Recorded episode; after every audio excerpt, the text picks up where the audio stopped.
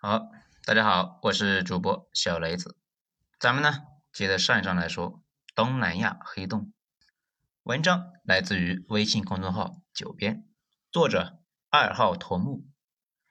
好，咱们上一章呢说的，他们玩的东西非常有特点，是什么呢？斗鸡。这斗鸡和茶道一样，本来啊是中国的特产，不过却在海外发扬光大。以至于呢，大家提起来竟然想不起来和中国有什么关系。而菲律宾人就是那个把斗鸡玩成了茶道的东南亚艺术家。斗鸡这个事呢，听着好像挺 low 的，不过却不是小打小闹。那去年还有新闻，国内的大佬在菲律宾啊斗鸡赔了上千万。菲律宾一直把这个玩意呢当成支柱产业。这斗鸡的形式也比较简单。两只公鸡进行搏斗，大家呢会按照自己的判断来下注，因为啊，一般鸡那是不会作假的。大家都知道，想打麻将，有人要换牌；打扑克呢，有人下汗；骰子呢，灌水银。这就是没有这些呢，打麻将两个人合伙，到时候赢你的钱你都发现不了。就这样一说起来啊，斗鸡的公平性那也好不少。如果呢去过菲律宾，就会知道，在城市里面斗鸡比较少，出了大城市以后啊，到处都是斗鸡的场子，可以说覆盖密度超过警察不少啊。这主要的形式呢，嗯，cosplay 的一个体育馆，外面一圈啊看台，简单呢就是用木头搭建的，四处漏风，豪华的不亚于正规的体育场。看台中间是一圈空地。一个六角形或者呢是八角形的笼子，笼子里面有裁判和双方的鸡的主人。这一开始呢，两边的鸡主人抱着鸡绕场，那给大家看一下，让大家呢跟鸡确认一下眼神，好判断输赢，好下注。然后把两只鸡进行挑逗，抓着鸡面对面，等两只鸡被激怒了以后啊，随着裁判的示意，把鸡扔在地上，两只鸡呢。就在那里玩命的搏斗。这里要说一句哈，每只鸡的一个鸡爪子上面是装了刀的，那个刀是颇为锋利，在比赛开始之前才装上去的，然后把刀鞘取下。这刀呢，有的叫马刺，有的呢叫角剑。因为刀非常的锋利，所以啊，一场斗鸡一般呢很快就能够分出胜负，甚至一招就割断了喉咙，分出胜负。所以呢，输的就是死，赢了这有很多也是带的伤。斗场都有大夫呢来处理伤势，失败者基本上就是当场直接就收拾收拾来煮掉了，吃了。据说呢，这种运动量大的鸡煮的时候比正常的肥宅鸡还好吃得多。而且鸡爪子上绑的刀经常伤到人，偶尔呢割到动脉上，那就是一条人命了。所以啊，说出来呢，你可能不信。每年不少的菲律宾人确实是被鸡给干掉了。你们要是感兴趣的话，可以去搜一下啊相关的新闻。咱们再说啊，菲律宾斗鸡呢，之普遍可以说是处处都是。斗鸡成为了一个巨大的产业，甚至有专门的频道和国家级的比赛。有的人呢，自己养个斗鸡来参赛。有的人呢，就是专业的饲养斗鸡、繁育斗鸡的为生，也有不少人靠着养鸡彻底的翻身。有些养鸡的自己都没有饭吃，却想尽方法啊弄了个鸡吃，每天给鸡刷毛、梳理、打扮，还要运动训练。训练之前呢，还要先按摩；训练之后，还要在鸡脖子和腋下喷水让它降温，然后还要按摩。在全国的锦标赛获胜的公鸡和主人能够获得很高的荣誉。这种鸡啊，严格配种之后的母鸡的蛋，一个甚至能够卖到十几万的一个比索啊，大概呢就是上万人民币。这个呀，才是真正的金蛋。好，咱们再说一下啊，柬埔寨。前段时间那个小子呢，跟他对象啊，在柬埔寨被杀了。出了这么个事情，很多人以为啊，柬埔寨是一个非常贫困又特别混乱的地区啊，其实不是的，这个地方呢就是贫困，但是啊，其实混乱的情况呢还好，穷到一定地步，连土匪都少了，这里实在是太穷了。而且呢，柬埔寨非常的贫瘠，东西呢很多都要进口，使得柬埔寨的物价很高。上一次出事的那个地方是首都金边，但其实呢，很多人不知道，柬埔寨的赌博牌照是最奇葩的。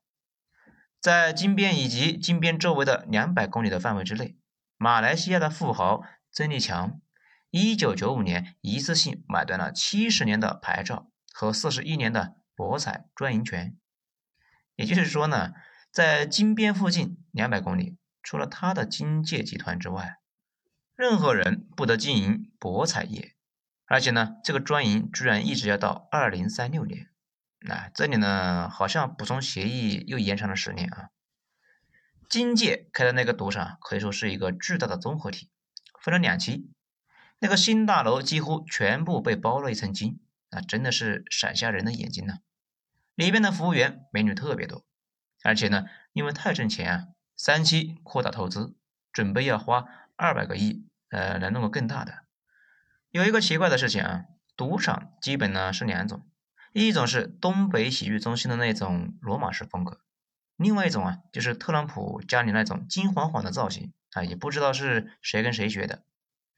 这里呢提两个事情，一个是金界在香港上市了，是地地道道的上市公司；第二个呢是曾立强，据说啊曾经表示中国的经济强大，人民富裕，博彩业管控比较严格。他呢，为了让中国人有地方赌，在中国的周边都要建立博彩生意，柬埔寨、尼泊尔、俄罗斯、蒙古还有越南等等等等。目标呢是弄一个环中国博彩圈。这是不是他说的呢？咱也不知道。不过啊，倒是陈述了一个客观现实：随着中国巨大的购买力的崛起，而且我国呢严格的禁毒禁赌。必将带动整个那些中国禁止的产业在我国周边蓬勃发展。正规的赌博呢就被这样啊垄断以后，只好跑到两百公里以外再想法子。这就是前两年在西哈努克港啊弄的那出好戏。西港这个词呢，有些人啊听得耳朵都起茧子了，有些人却从来没听过。这个玩意啊是柬埔寨最大的一个港口，风景呢也非常的好。又可以旅游，又可以搞自由港，还可以呢玩赌博。柬埔寨的政府对这个港口寄予了全部希望，指望它发展成为中国深圳、中国香港、中国海南、中国澳门、马尔代夫、新加坡这样一个混合体。不过呢，很纠结的是啊，这个港口后来发展成为了亚洲最大的赌博集散地，而且呢，也是大使馆重点警告不要随便去的危险地区。西哈努克港建设的高光时刻，赶上中国国内啊对网络赌博重拳出击，同时啊国内的 P 三 P 和高炮被打击，大量的从业者呢冲入了柬埔寨西港地区，大肆的进行网络赌博生意。在随着资金的大量涌入呢，作为中国传统艺人的房地产炒作也在西港大放异彩。房价的混乱局面呢，据说和九十年代初海南那有的一拼，各种脑洞大开的言论啊满天飞。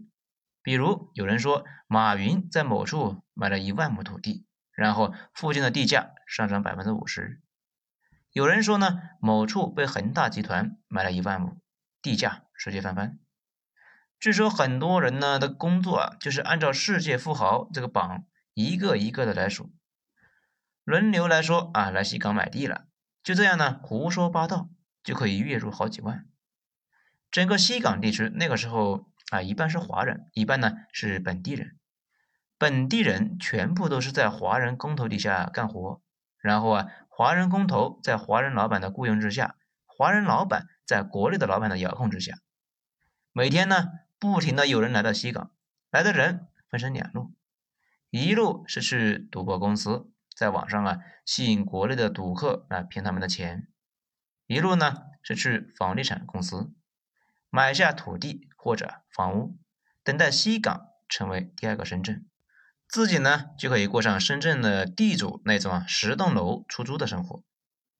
我啊有两个朋友呢就在西港投了钱，当地的土地的第一手都被人大批量的长租了，你呢只能够从他们的手里面高价购买。那个薛什么蛮子，他呢就是一万一亩啊，租了六万亩，然后四十万一亩卖给你。卖的时候啊，跟你说啊有房产证，还有各种东西，有永久产权。他两个倒是没有花四十万这么多，大概呢也就是十来万吧一亩。据说他们描述呢，当时是一车几十个人来买，到了地方之后一戴安全帽，这个经理啊就过来招呼大家。拿出一沓改革开放初期的深圳照片发给大家，让大家看看是不是和西港很相似。然后呢，拿出自己的土地证件，表示啊自己买了八十亩，还拿出了当时买的发票，显示每亩只要五万多，而不过大半年已经啊翻倍都不止了。这个大家呢也都是成年人，自然是不会随便就上钩啊。那十几个人里啊，有一对夫妻啊非常谨慎。逮着经理啊，就问了一堆刁钻的问题，而且呢，问题都非常专业，一看就是有备而来呀。那个经理就笑嘻嘻的一一解释，所有的回答都非常的专业，非常的流利。大家呢围观了他们的对决之后，终于放下心来。这里呢，其实想一想啊，那两个人呢，八成那是一伙的，或者呢，百分之百那就是一伙的。经理拿出一大卷的图纸，指着山坡下一直延绵到大海的土地。说了很多远大的目标，还说啊，柬埔寨作为中国最坚定的支持者，现在人民还如此的贫困，当地政府呢希望学习中国搞改革开放，我们应该帮助他们。就然后就指着说，那里啊要建住宅啊，哪里呢是医院，哪里呢要修路，哪里啊是酒店，还很深情的拿出了这些照片，拍的都是残疾儿童。他还说。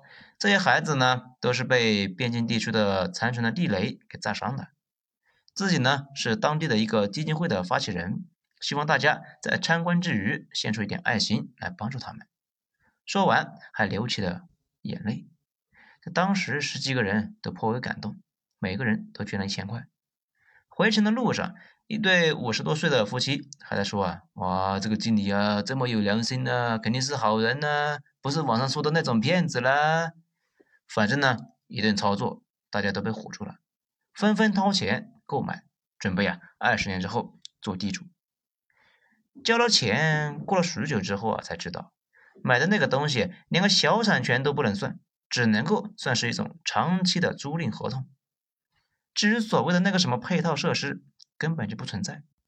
后来呢，花了很多办法，好不容易也不知道啊，拐了多少道弯子。找到一个金边啊很有这方面经验的律师，他一听说啊，就这种情况每天都遇到，时常呢有中国人来咨询，最后啊都是当交学费了，自己呢认倒霉，跟他们说不要再想把钱要回去的事情了，就当啊丢了算了，诉讼也是不可能要到钱的，闹得太凶的话还会有危险，那些卖地的人在当地都有自己的保护势力。到二零一九年的时候，在中国的压力之下，柬埔寨一次性彻底的封禁了西港的网上博彩，西港也在一夜之间就失去了金融价值。当时呢，整个西港地区那是乱作一团呢，场面跟大逃杀一样，无数的中国人提着东西等着买票回去，一夜之间人去城空。这个据当地人说呢。这就如同当年美军撤离南越的时候那个西贡一样，柬埔寨在西港其实呢是暴露了国家的控制力和眼界的问题。柬埔寨本身呢多山，西港从地图上看就是好位置，这还是一个很好的深水良港。这按照标准来说法呢，如果俄国人看到了，这拼了老命那也是要抢到手的。但是西港建设多年，也有大量的资本投入。难免心态不好，就希望不管什么钱能来投资，那就可以来了以后，不论是干好干坏，对当地的发展都是一件好事。等出放啊，发展些日子，到时候呢，上了良性循环，再把这些不靠谱的东西扫出去，岂不美哉？结果呢，却是完全不是大家想的那样，现在弄的是一地鸡毛，而且名声臭了。人家说起来，西港就是个诈骗，网上博彩算鸡毛赌博啊！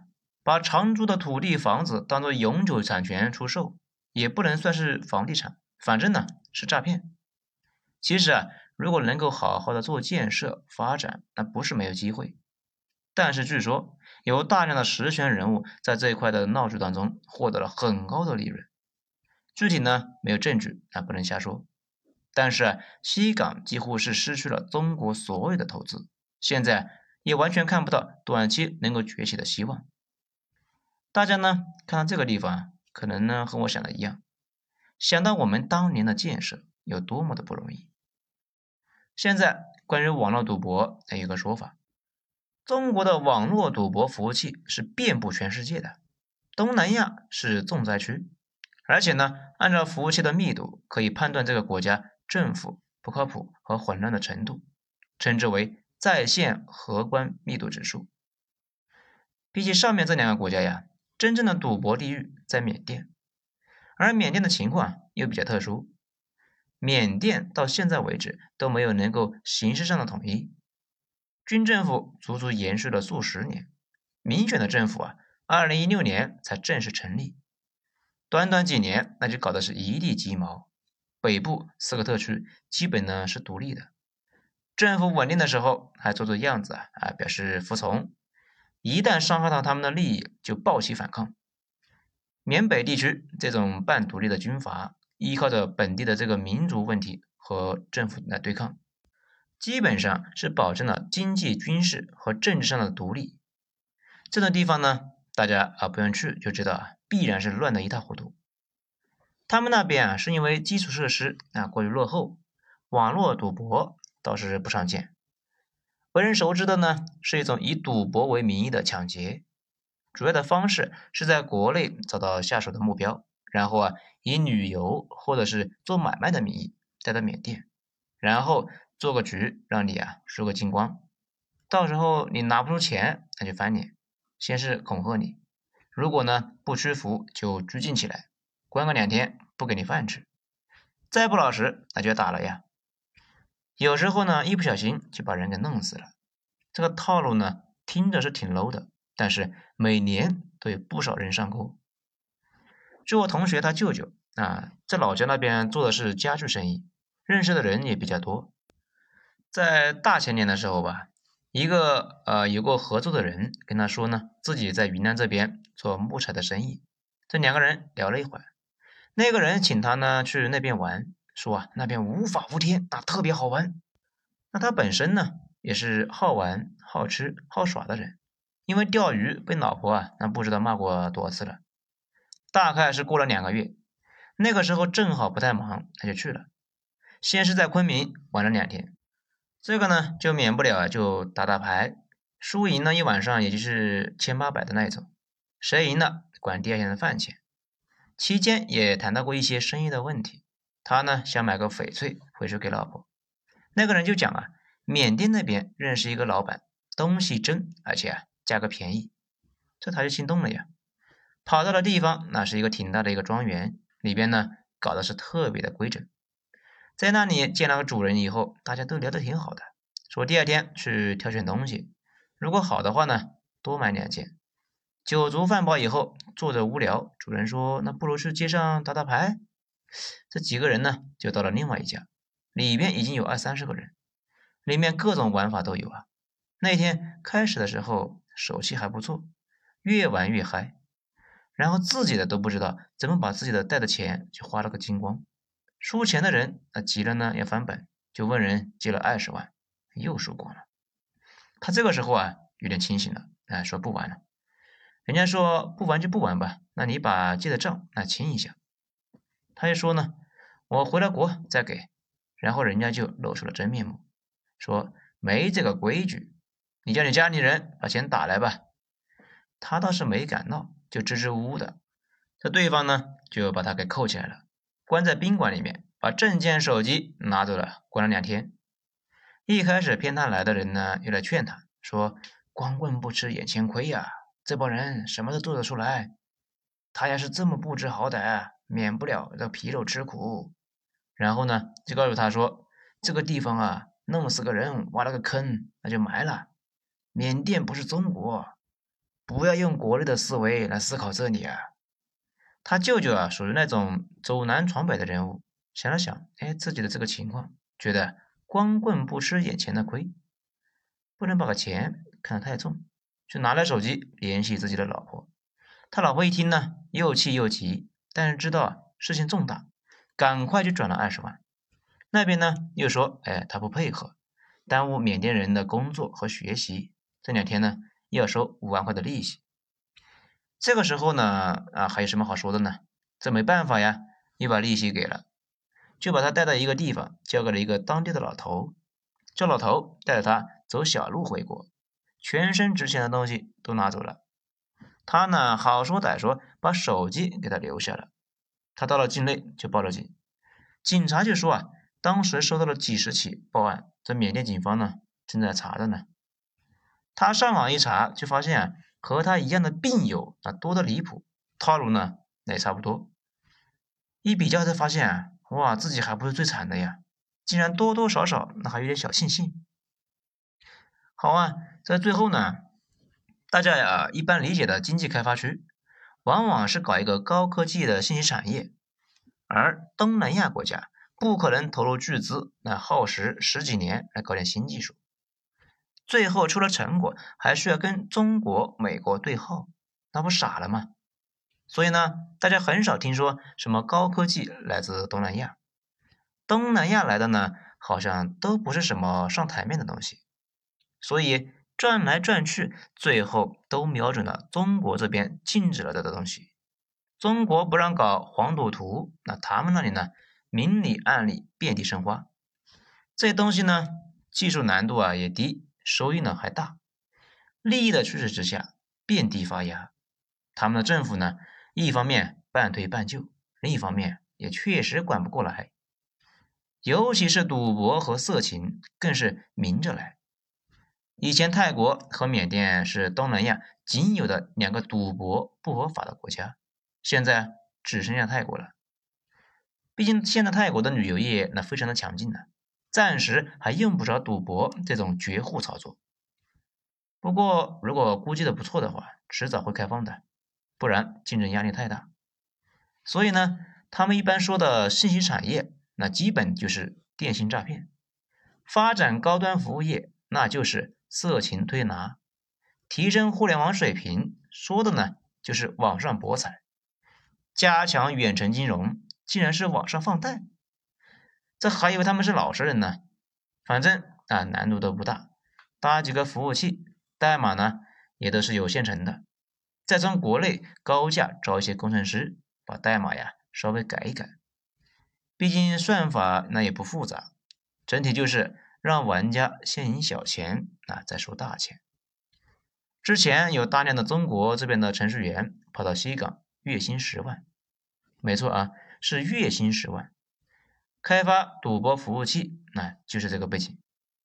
把代码运转起来之后，再把网址和性感荷官在线发牌放在一起，刷到网上去，总有赌狗上钩啊！